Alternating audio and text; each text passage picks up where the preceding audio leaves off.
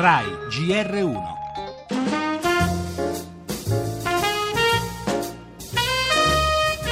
La Corte di Cassazione ha formalmente dato il via al referendum costituzionale.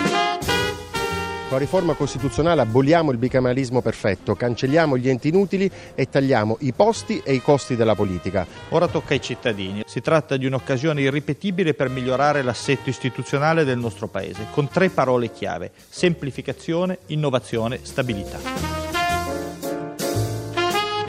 il governo faccia votare gli italiani il più presto possibile. La vittoria del no non significherebbe bloccare l'Italia, ma al contrario dar via ad una stagione nuova di riforme condivise capaci di far uscire il Paese dalla crisi. Prima il PD dice che la Costituzione va cambiata per ridurre i costi della politica, poi si scopre che attraverso il Comitato per il Sì incassa 500 mila euro di rimborsi elettorali. Renzi la smetta di prendere in giro gli italiani e indichi subito la data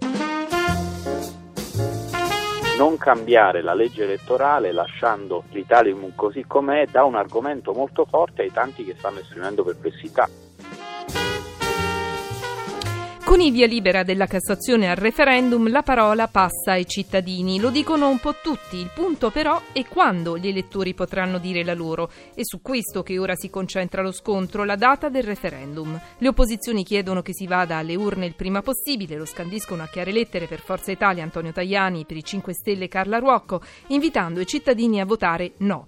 Il ministro Costa e dalla maggioranza PD Ernesto Carbone argomentano invece le ragioni per dire sì. Intanto è Premier Renzi nella sua news News mostra ottimismo, parla di segnali buoni, sottolinea il quesito non riguarda l'Italicum. Ma proprio su questo punto è ancora aperto il dibattito con la minoranza del suo partito, come ricorda Roberto Speranza. La battaglia sul referendum è appena cominciata.